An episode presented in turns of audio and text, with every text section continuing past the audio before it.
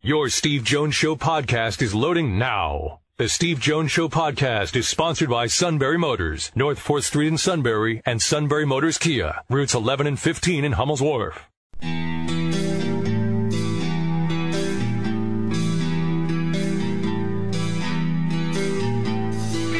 Sports talk where your voice counts. This is the Steve Jones Show on News Radio 1070 WKOK. Now, from the Sunbury Motor Studio, here's Steve Jones.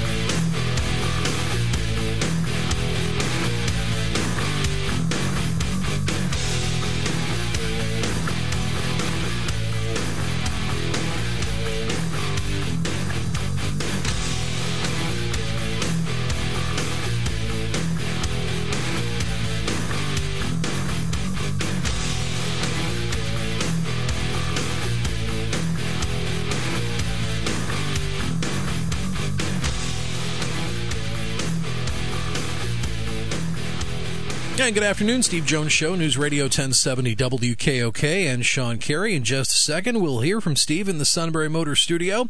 Sunbury Motors Ford Lincoln Hyundai, North 4th Street Auto Plaza Sunbury, and Sunbury Motors Kia on the strip routes 11 and 15 in Hummel's Wharf. We invite you to subscribe to our Steve Jones Show podcast. We're on iTunes, Apple Podcast app, and Google Play. Search Steve Jones Show. And once our shows air live here on WKOK, we can drop them right to your mobile device. You can listen to them anytime, anywhere. And you always have access to three months of previous shows. We've got them on our website at stevejonesshow.com. Like us on Facebook. Nice little jump in Facebook likes over the last few days. Thanks for that. So, so give us a like on Facebook. You can also follow us on Twitter. Our Twitter handle at Steve Jones PSU and our email address, stevejones at WKOK.com.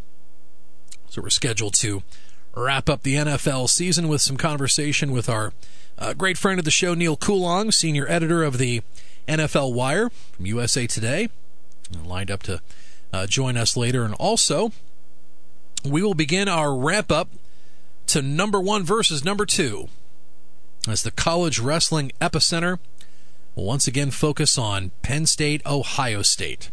And that's in Columbus on Friday night airtime will be at a little after 8:30. TV coverage on BTN and the longtime wrestling play-by-play announcer on both BTN and you hear him every March during Nationals on uh, ESPN. Tim Johnson. We'll have Tim Johnson on scheduled for a 406 uh, later today.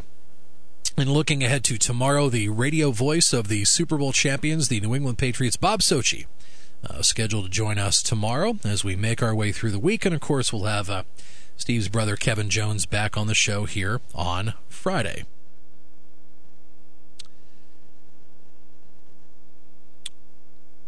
So, another day, another story about Pittsburgh Steelers wide receiver Antonio Brown. Whether it's true or not. AB was involved in a January domestic. rest- Here we go again. I know. Oh God! I sat down. I got to my I'm desk not- and was I- getting ready to have some lunch, and it's like, oh man. Now, obviously, the issue of domestic abuse is so incredibly serious. But every time you turn around, this guy is involved in something. Now, he wasn't charged with anything, but he's like the epicenter of everything. Ah. Alleged domestic dispute back in January out of Hollywood, Florida. Uh, already, uh, Antonio Brown's lawyer, Darren Heitner, has uh, come forward and says these allegations and, uh, are baseless and false. It's unfortunate that the media is trying to use distractions like this and prior stories in an effort to tarnish my client's name and reputation. We have no further comment. Steelers are uh, aware No. of this alleged incident. They are gathering information as best they can, but this is the now not one but two legal issues with AB in South Florida. Of course, we talked about last spring Oh, it's uh, yeah, that, uh, when look, Brown allegedly yelled that- at security and threw items off his apartment balcony, almost hitting a two-year-old boy. uh, uh, you know, it's furniture. Ah, yeah. Every time you turn around, he's the epicenter of something. Like, as I said earlier, when it, remember we were talking in December about bonus money and how important bonus money was to him. his personal life is a mess. I mean, how how many children does he have now? He has like four or five kids to about four or five different women. Yeah, yeah. And, uh, yeah. He posted a picture of himself on Instagram last night holding a sword, and he still has a blonde mustache, and it's like, what, what are you doing? Exactly. I've said that quite a bit here the last couple of weeks about it. Mean, what are you doing? Uh, let's see. What what other words have crossed my mind? Dolt, idiot, knuckle knucklehead, yam bag. You can spell that Y A M B A G. And I have two more words to throw in. Cut bait. Just cut bait from this guy. Yeah, you're going to lose 15 million. I mean, you're taking away salary and, and like you said, some bonus money, so that takes 21 million down to to 15 million. And just somewhere down the pike, just look for a a very very competent wide receiver, and he could be your number two alongside Juju on the other side. I mean, there's just no way he's coming back to that team. There's no way. Absolutely no way. That's all I got for now. okay. But cut bait. So you've had enough. Cut bait. I've had enough.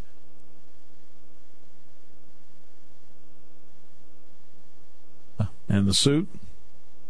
I uh, since the story broke a little over an hour ago. I haven't uh, I haven't talked to him. He must be busy. No, I was talking about whether we should cut. I was, I was, oh. I thought whether we should cut bait with the suit. That's not funny. hey, happy plane ride home last night. Uh, you, uh, you, you and DJ mentioned on the network uh, that game was ripe for the taking last night, and uh, other than the first three or four minutes that you know Patrick was concerned about, uh, great win for the team, much needed win. Well, we thought in looking at them on the floor, you know, and you can only you can guess going in as to what you think. Uh, but once you start seeing the two teams on the floor, then reality starts to set in as to what the difference is. We felt that 10 minutes in, Penn State was probably 15 points better than Northwestern. You're saying, well, they won by seven. Except look at this in this way. Northwestern got out to a 10 to 2 start. Penn State outscored them 57 to 42 the final 35 minutes. 15 points. The uh, they didn't shoot threes well last night at all. So they made the decision. I don't know. It's just the way it worked. I think it's the way it worked out. But the final seven minutes and 17 seconds, Penn State did not attempt a three everything they were trying to do after that was downhill basketball, downhill basketball, downhill basketball. Can we score inside around the the cup? Can we get people to the free throw line? I mean, that was I think the the idea going forward. They did get people to the free throw line. And you'll see the final numbers end up being 16 of 26, but you've got to do the number inside the number. Penn State hit eight of its last 10 which was really important. They hit eight of their last 10. And that helped put it put it away. Defensively, Penn State was not good, just good last night. They were outstanding defensively last night. And they did a good job, for example, with the scouting report. Dererk Pardon is a guy that is a predominantly left handed player. He wants to use that left hand as often as possible when he takes a shot. It's not that he can't play right handed because he can, but his more comfortable side is the left side. Mike Watkins, either individually or at times in a double, would force him to his right. Pardon had three air balls last night, shooting with the right hand. And that's just doing a good job in the scouting report. Pardon's a really good player. Pardon is going to get his. There's no getting around it. Pardon will get his because he's very, very good. But he had misses last night that were in part scouting report, scouting report induced, in which they followed the scouting report, which made, which I think made a difference. Vic Law has struggled, and Vic Law did something at the end of the first half. This is a veteran senior player who's been around the block. He's a good player. I like Vic Law as a player. Good inside out player, handles the ball well. But he's in a shooting slump. As I said in the pregame show last night, he had been seven for his last 37 coming in. Last night he went three for 17, so now he's 10 for his last 54. But he did something last night that for a veteran to me was incredibly inexplicable. At the end of the first half, Northwestern has the ball. When the clock creeped under 30 seconds, I then said you can take the two for one off the board. Northwestern's not going to do two for one, obviously. So the clock's going down. They get a shot. They miss the shot. Well, it turns out Northwestern gets a second chance at it because they get the ball quickly back out on the rebound to Law. And now they can hold for one if they want and get to the locker room either down two, tied, or up one.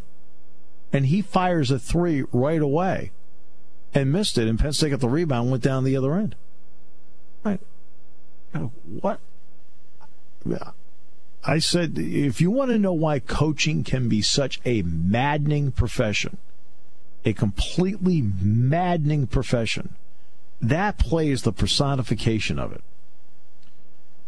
Where if it is a freshman or somebody who has not played a lot, and they're put in a situation out there where you're looking at time, score, situation, and they misjudge it because they're just not used to it no matter how often you have practiced it.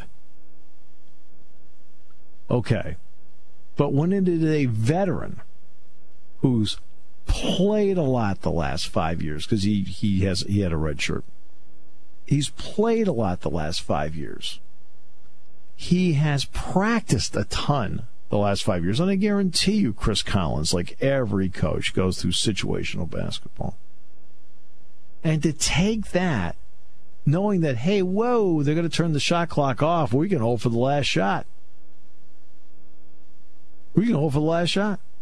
And remember, Penn State's got the possession arrow. So the one thing you don't want is for Penn State to have a two for none. And he takes that shot. I even said in the air, I said, Chris Collins is going to just light him up in the film room over doing that. Because I mean, that's what makes coaching such a maddening profession. Chris is a really good coach. He's a really good coach. Good guy. And you know darn well they went over this and over this and over this and over this like for the last four years. Went over this. They didn't just go over it in the practice leading into the game.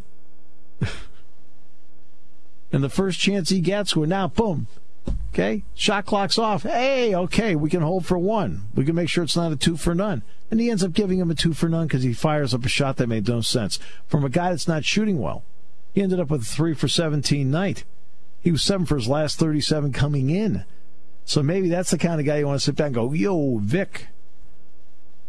I couldn't believe it. Yeah, I mean, if you want to know why coaching is a maddening profession, were something you have emphasized over and over and over again, and when the moment comes, they don't do it. That's what makes it maddening. I realize I'm looking at it, you know, with with the Northwestern side because it's for every coach. I mean, even Duke. I mean, you think Krzyzewski just like kicks back and crosses his legs the entire game? to me like he's yelling at guys too. They're not doing what they what he wants. Of course, the talent level's so high they can get away with some of that stuff too. But they hit eight of the last ten free throws. I thought Penn State's defense was not just good; it was great last night. Lamar Stevens, the best defensive game I've seen him play. He played really well. Mike Watkins was live from the get go. I thought Josh Reeves did not play well the first 25 minutes. I thought the last 15 minutes he let the game come to him, and he did a heck of a job. Rasir Bolton was three for his first six in shooting, including a couple threes. Huge. He missed his last eight, yet played really well because he was distributing, making good decisions. Jamari Wheeler scored seven points. Yeah, he missed free throws, but he ran the team, I thought, pretty well. Did a good job there. Took his opportunities when he needed it. Myreon Jones came off the bench, gave them legit minutes last night, rebounding, running a break, hitting a three. Now they're at Ohio State on Thursday night at 7. All right, we'll come back with more in a moment. Brought to you by our good friends at Sunbury Motors, 4th Street in Sunbury. Sunbury Motors, Kia routes 11 and 15 in Hummel's Wharf. On News Radio 1070 WKOK.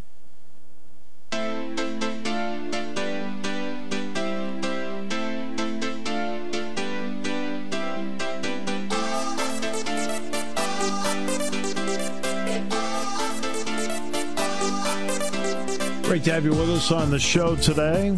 Tim Johnson, Big Ten Network on Penn State, Ohio State Wrestling. In fact, this is the Penn State, Ohio State week. The Lady Lions play at Ohio State tomorrow. The men play at Ohio State on Thursday. The wrestling team is at Ohio State on Friday. And so it's a Penn State, Ohio State week.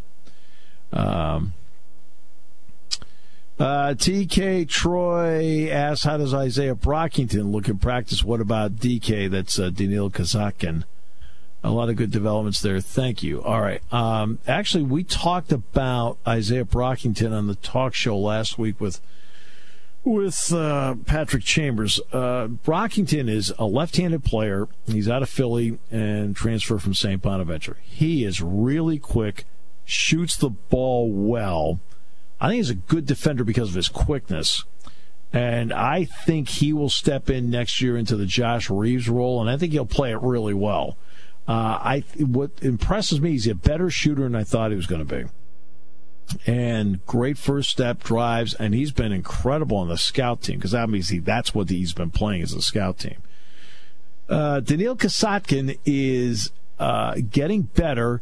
He's a very good offensive player with a very good shot. He has a really good shot. And at 6'7, he sees the floor well and he passes well. Now, what he's going to need work on is going to be foot quickness. And that's where it comes into play with him as a defender. He needs to be a better defender, and part of that is he's going to have to he's going to have to be really good at film study because he's going to have to gain a half step just on anticipation because he right now is not quick enough.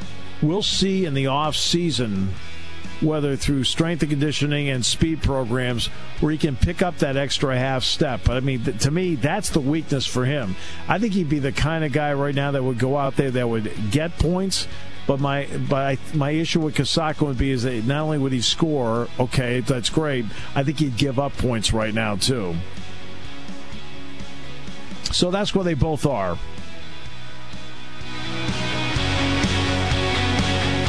When it comes to car buying, there's the other guy's way, and then there's the SMC way. The other guys force you into a vehicle you really don't want. The Sunbury Motors way lets you take the time you need to browse, ask questions, and take the test drive and think on it. For over 100 years, the Mertz family and all their employees have made your experience the most pleasant one you'll ever have. The other guys won't offer you the best price for your trade, no matter how much they say they will. The SMC way is their promise to provide you with the most money the market shows your vehicle is worth. The SMC way is to offer you all applicable factory rebates on new vehicles and generous discounts. Looking for a pre-owned vehicle? The SMC way checks each vehicle in a 200 mile radius to determine the lowest price, then beat it. It's the lowest price promise, just part of the SMC way. The choice is up to you. The other guy's way or the SMC way. The SMC way wins every time. Sunbury Motors Company in the North 4th Street Auto Plaza, Sunbury, and at sunburymotors.com. Selling more cars and satisfying more customers for over 100 years. Taking your calls at 800 795 9565. This is The Steve Jones Show on News Radio 1070 WKOK. Now, from the Sunbury Motor Studio, here's Steve Jones. That's going to be an important show tomorrow uh, that Mark's going to have because women do need to realize that the signs of a heart attack for them are different than the signs of a heart attack for a man. So listen to that show carefully tomorrow. I think that's that's a fabulous show they've got. Yeah, that's actually the start of several up. guests that we're going to be having on uh, throughout the month. as we team up with the cardiac team at Evangelical Community Hospital. And actually, if you if you go to WKOK.com, you notice we got a portion of our website now decked out in red. And actually, now if you go to our Steve Jones Show Facebook and Twitter, we've got that decked out in red too, all about heart health. Now, lots of free events uh, that you can take advantage of right. that Evan is putting on this month, and we have all that laid out free, easily to find on our Rock Red page at WKOK.com. All right, Tim Johnson, Big Ten Network on wrestling. He's he will be on the call on Big Ten Network Friday night when Penn State wrestles at Ohio State. We'll get Tim's take. Jeff Byers will be here on Friday. Penn State Coaches Show, Patrick Chambers tonight, 6.05 to 7. Then we'll follow that up with Jersey Shore Shikellamy Wrestling with Steve Williams at 7. President Trump will deliver the State of the Union message at 9 tonight. And Bob Socci tomorrow with the State of the Patriots Union tomorrow from Boston. The play by play voice of the Super Bowl champion New England Patriots. Let's bring in Neil Coolong now from USA Today. Hello, Neil. Great to have you with us again. As always, it's great to be here. Thanks for having me, guys. It's always great to have you here. Well, as usual, we have to start at a very familiar spot. Once again, Antonio Brown has made sure that the news finds him because it sounds like he helps create the news. Yeah, he he, uh, he really went out of his way with this one. I mean, you, you couldn't find um, a player in the NFL with a bigger target on his back right now with the hot button issue in the NFL, and to be even associated with that um, really doesn't it doesn't bode well for Brown now. I mean, it, it, I I've had a different impression of what I thought the team might do um, with him before about three hours ago. And then, granted, um, his lawyers already come out and said uh, it was nothing. There were no arrests or charges or anything like that. It, you know, according to the lawyer, at least, uh, their take on it was something that, that was trumped up. Um, not exactly um, fitting with what uh, the report um, that TMZ broke uh, earlier today came out with, but it sounds like he was involved in some type of domestic issue that uh, the police were called on. That doesn't mean anything, but I think right. at this point, even the even the impression that he was involved in any type of impropriety is not going to bode well for uh, his future in Pittsburgh. And with that, um, you know, whatever team that would want to acquire him is going to have to, to take on the weight of that as well, and that that might really limit the market um, that he has. And it's really just kind of a crazy situation. And I guess um, nothing really surprises me anymore. Who knows no. what's going to happen next? No, no, nobody does. Uh, how much of a tip off? Say they say they don't move him for a while. How much of a tip off will be what the Steelers do in free agency? Will that give us an indication about what they're thinking? Um, I don't know. I think that's a good question. Um, it's about time. I mean, how I'll, many years? How, how, many years have we done this? I finally asked a good one. I'll say this: if if we count uh, the the uh, pending decision with Le'Veon Bell regarding the transition tag as a move in free agency, then I would say yes. Otherwise, um, you know, a lot of it is going to depend on who's available. I mean, you know, yeah. I think it, it's probably going to be business as usual in terms of who they would want to pursue in free agency because I don't really think the market is going to be all that great. I think there are a lot of fans that want any cornerback to be brought in, and if he makes more than nine million dollars a year, they're going to be happy. I, I don't think there's going to be a cornerback out there that's worth nine million dollars. I think there are teams that right. are going to have to spend uh, in order to, to kind of keep their you know their uh, image uh, around the rest of the league at the point where people think that they're actually taking it seriously. but I don't think there's one that's good enough to justify that. That's going to be available in free agency. Uh, I could be wrong. You never know who gets cut. A guy like Joe Haden suddenly becomes available. The Steelers jump all over it. They've, they've shown that they'll do that. But that's right. Jadeveon Clowney is he getting into free agency? I highly doubt it. But it, overall, I think Le'Veon Bell is going to be the best free agent if you if you qualify uh, a player with the transition tag as reaching free agency, which I kind of think that it does, and I think that's what the Steelers are going to do. Okay, uh, so that that's what you think they might do when it comes to Bell, and then obviously the idea is that you know you've got to move Brown. One thing the Patriots have done, and I pointed this out earlier in the show, and I'm sure you were listening the entire time. Uh, so that this is a draft that's probably very heavy from the middle of the second round to the end of the fourth round. The Patriots have been able to acquire between rounds between picks 32 and 100. Six picks. Uh, which indicates to me that they gives them the option if they want to trade up and do something they can. Uh, where do the Steelers stand on picks? Are they just a, a pick every round? Because that's usually about where they are. Um, I, I don't want to say that. I know that they didn't get any compensatory picks. Right. Um, it, it's it's hard to remember all of them. There are a lot of little deals that come into play. I think they've given all the picks they were going to to Cleveland for that Justin Gilbert trade. I think that's been exhausted. Okay. Um, yeah, yeah. I probably one in each round. I would say it's probably close to that. They certainly don't have more than one in, in the first through fourth. So what? Um, what does that? What does that? I could see changing as well. What does that then do to their flexibility, in your opinion? Um, it, it really depends on what they're looking to do with the players that they have. I mean, uh, obviously the Antonio Brown potential trade situation, or even the Le'Veon Bell trade situation, uh, could change that. And I think Right, if, if okay. they really feel this class is um, outstanding, if it's particularly strong in how they define a second through fourth round pick, they might try to make a move that, that might get them another pick. And now, considering you know who knows what's going to happen with Antonio Brown outside of the fact that he's probably the most hated player in the league across across the NFL, um, his value might be only a third round pick now. I mean, it, it, it really kind of depends on how they want to shake it out. But certainly, this isn't a team that's afraid um, to to go into a draft with what they have and walk away just with those picks. They they don't feel that they have to make moves all the time, and when they do, it's it's going to be for a specific player. They don't look to, to stockpile picks.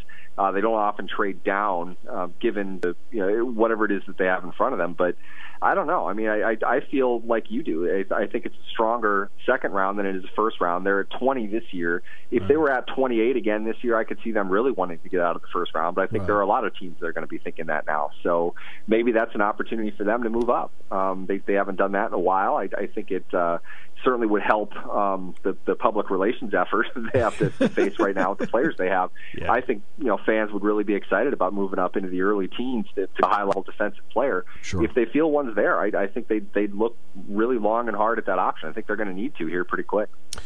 Uh, the job that they've done with the draft. Have you seen the last two years a change in philosophy with how they're viewing players? Like, how do they view the combine versus how they are now looking at, I don't know, I guess for the lack of a better term, guys that are actual football players? I think they've gone. It really, this goes back to. Um, I, I think this is going to become a red letter date in Steelers history. The, the Jarvis Jones selection at 17. Yeah. Um, Jarvis Jones is pretty much, by all standards and measures, the opposite of what they've drafted ever since then. Um, I think there's something to that. I mean, you, you can make the easy argument that it's coincidental, but and usually you want to take you know athletic guys in the first round. But the Steelers have, have clearly put an emphasis on a combination of a certain position as well as athleticism. You put both those things together, that's the commonality between Ryan Shazier, Bud Dupree, Artie Burns, J.J. Watt, or T.J. Watt, and uh, Terrell Edmunds. Um, they they played a position of, of specific need. I think you could argue that for each one of them, and they had a, a, a certainly a, a you know a noticeably higher level of athleticism in comparison to their peers. The only exception to that probably being Burns, but at the same time, he's a good athlete. He's not a, a freak athlete like a Dupree or a Shazier, but he's a good athlete and he has um, excellent size for a cornerback. Whether he can play the cornerback position or not, I'm not sure that really factored all that high into their decision. But you're drafting 25th through 28th.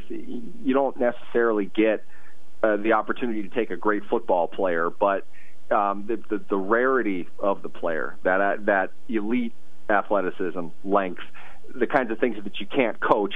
That's really kind of what they've looked at. And Shazier is really the only exception to that, being that he was a, a, a premium player in that draft, at least in my opinion, and, and justified Yes. by the fact the Steelers took him at 15 and the Cowboys wanted him at 16 that year.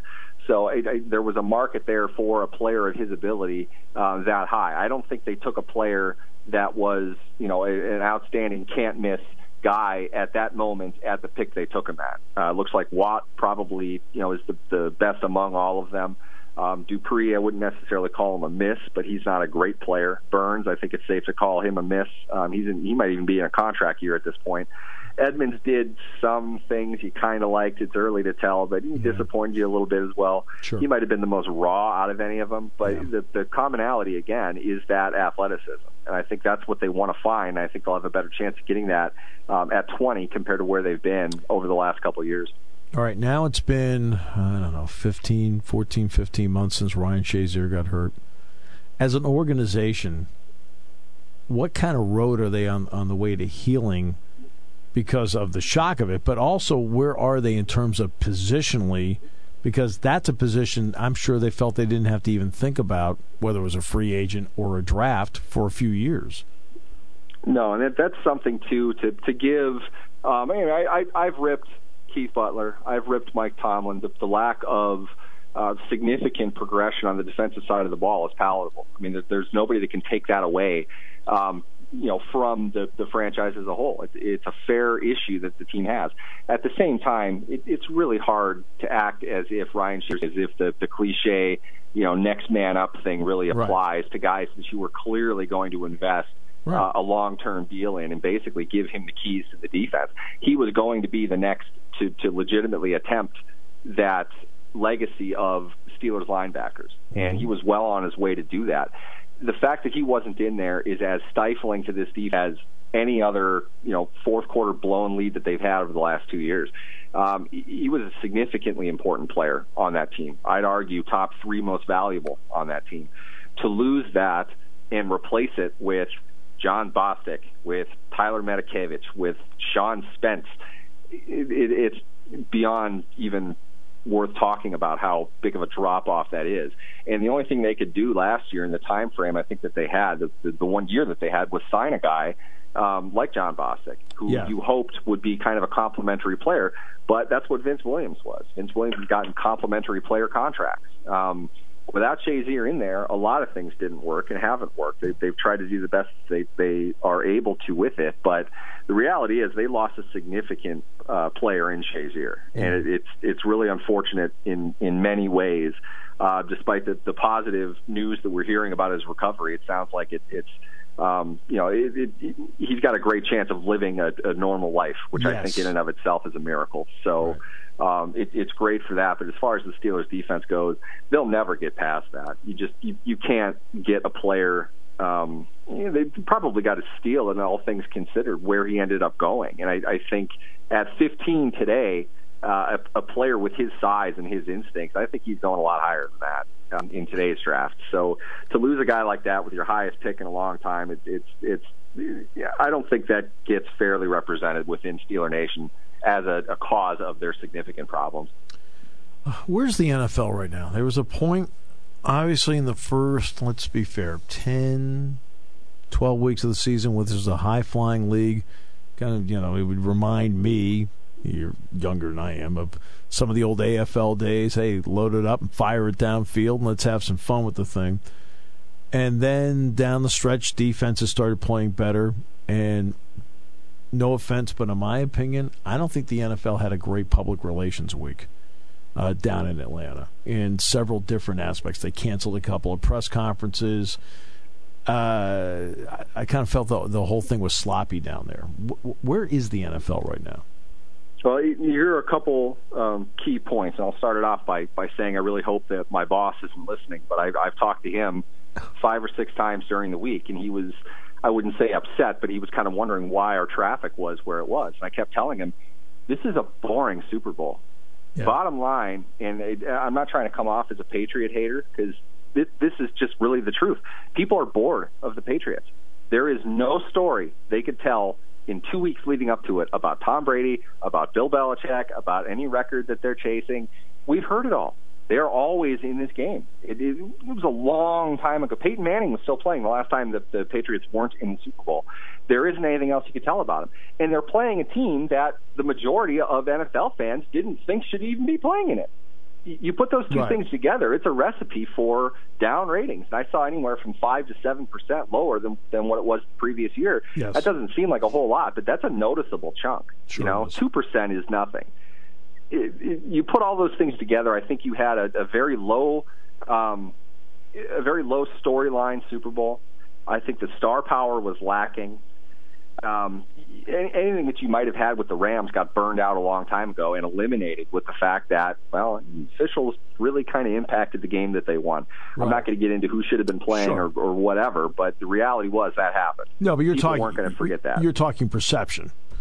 Yeah, I think that the optics issue of the biggest game of the year for the NFL hurt them in a lot of ways. And then let's put on top of it, this was the game in which uh, the, the combined differential between season average and points scored was higher than any other Super Bowl that, that's ever been played. Yeah. Uh, these are two teams that were known to, to be able to score points, and neither of them did. Um, I, I, not to be that guy, but I went on this this segment last week, and I told you this was going to be a, a, a Patriots route, largely because the Rams match up terribly with the Patriots. Yes. I, it, it, that game did not surprise me in the least, and it's really just because Jared Goff is not all that good of a quarterback, and they were down a huge mm-hmm. weapon. You know, right. Cooper Kupp was a, a, a significant. Um, he's a significant part of the offense in the Agreed. sense that he gave them a, a, a balanced dynamic that they don't have without him in there. They couldn't afford to lose him. So with that, Goff had to win the game on his own. And if you think that Bill Belichick Ooh. isn't sitting back in his chair, you know, just laughing at the ways that he can screw this kid up, yeah. and, and that that's basically what he did. I mean, it was it was kind of a dull game in some ways. I like defense. I really enjoyed what sure. the Patriots did to him. It was fun to watch, you know, in, in that regard. But the average fan wants 54-51 Chiefs versus Rams, and they got the opposite of that.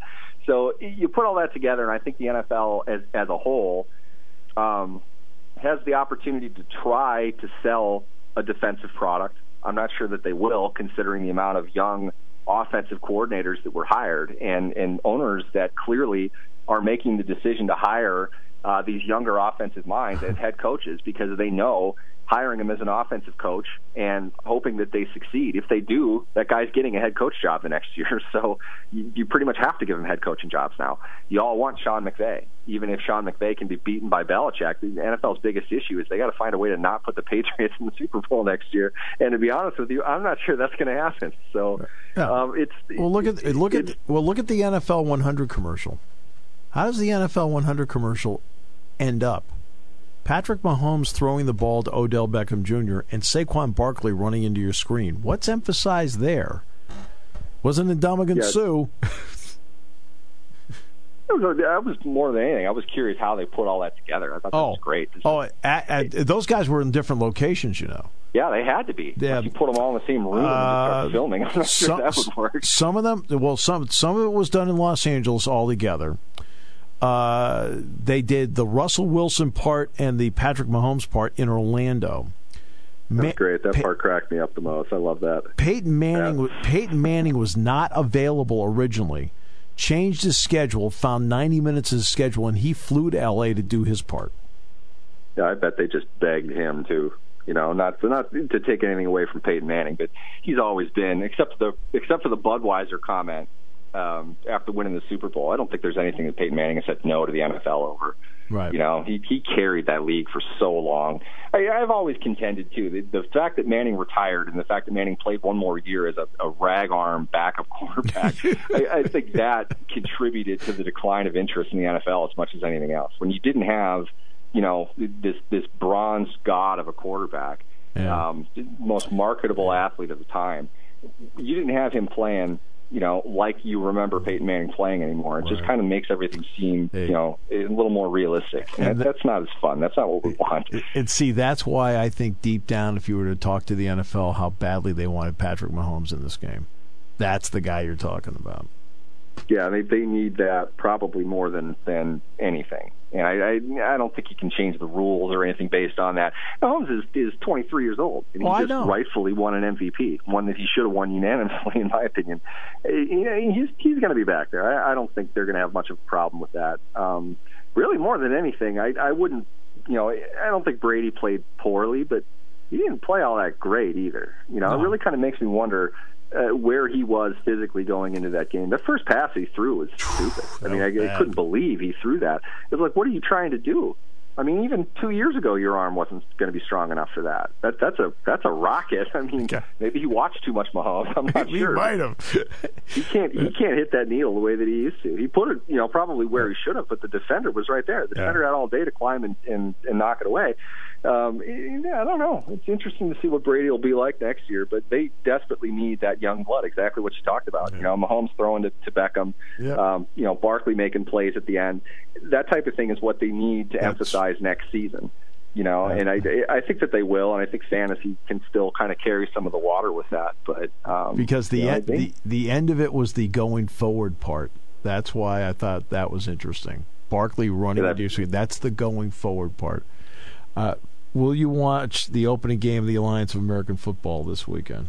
Uh, um, I will. I yeah, will. Yeah, me too. Um, I know what I'm going to see. Unfortunately, oh, I'm know. kind of more curious how they produce it. Yeah. Um, what what type of product they're trying to show. Um, you, you've got ex NFL guys involved with it, so you you hope at the very least um, they're you know in tune with what viewers really want, but not in a Vince McMahon kind of way. You know, it, it, let's let's see football. Let's not oversell it. Let's accept the fact that we know that this is at best a, a double A team That's for the right. NFL. That's right. Let's let's take a look at the storylines of these players, where they're coming from, and let's see what you know. I, I would look at it more like a developmental thing. Let's uh, let's talk about it from an X's and O's perspective, uh, technique perspective who's got a shot at the NFL and why. If they, they I think if they kind of sell it based on that and not try to replicate the the NFL's desire to have every game end with a touchdown pass, if they just try to sell football in the way that it's played and at the heart of the guys that are still trying to play, anybody remember anybody who played high school sports really remembers practicing for football games. If, if you really enjoyed that, there's probably something wrong with you. nobody nobody really liked football unless you were really good at it. You know, after a while, it's just kind of like this sort of sucks. If if they emphasize that these guys out here are really playing for something, if they're doing it for the ten bucks a game or whatever they're getting in this league, yeah. it's compelling theater in that way. I think if they they try to kind of produce it that way, it'll be interesting. But um, I don't know. I, that, that's that's really what I'm looking for. I, I can't imagine there's more than maybe one player in that entire league league will even get an invite to a camp anywhere. So it's not really about the football itself. I think it's just more a, an alternative to, to see how they would do it in, in the shadow of the NFL. Well, that's in part because there'll be a few of these guys that we see over the next 10 weeks that actually will end up in the NFL because the NFL is going to watch them closely, very closely, to see if maybe there's a guy that they can put in that 40 to 45 spot that they think can help them because they've shown in competition okay. they can do it. Yeah, fair enough. Maybe there's a kick yeah. returner. Maybe there's a gunner, somebody like that. Yeah, somebody you know, like that. It's going. You know, a guy could be like a sixth or seventh defensive back. Maybe uh, you know the twenty third wide receiver, something. But I mean, you know, they'll look at him and just like look, there are players you know, from other rival leagues that ended up in the NFL. That I mean, even he hate me. Yes, from the XFL fame. Yep. Playing yeah, the NFL. Kick returner kick return. Play in the NFL. Neil, thanks so much. Great to talk with you. Definitely. Thanks for having me, guys.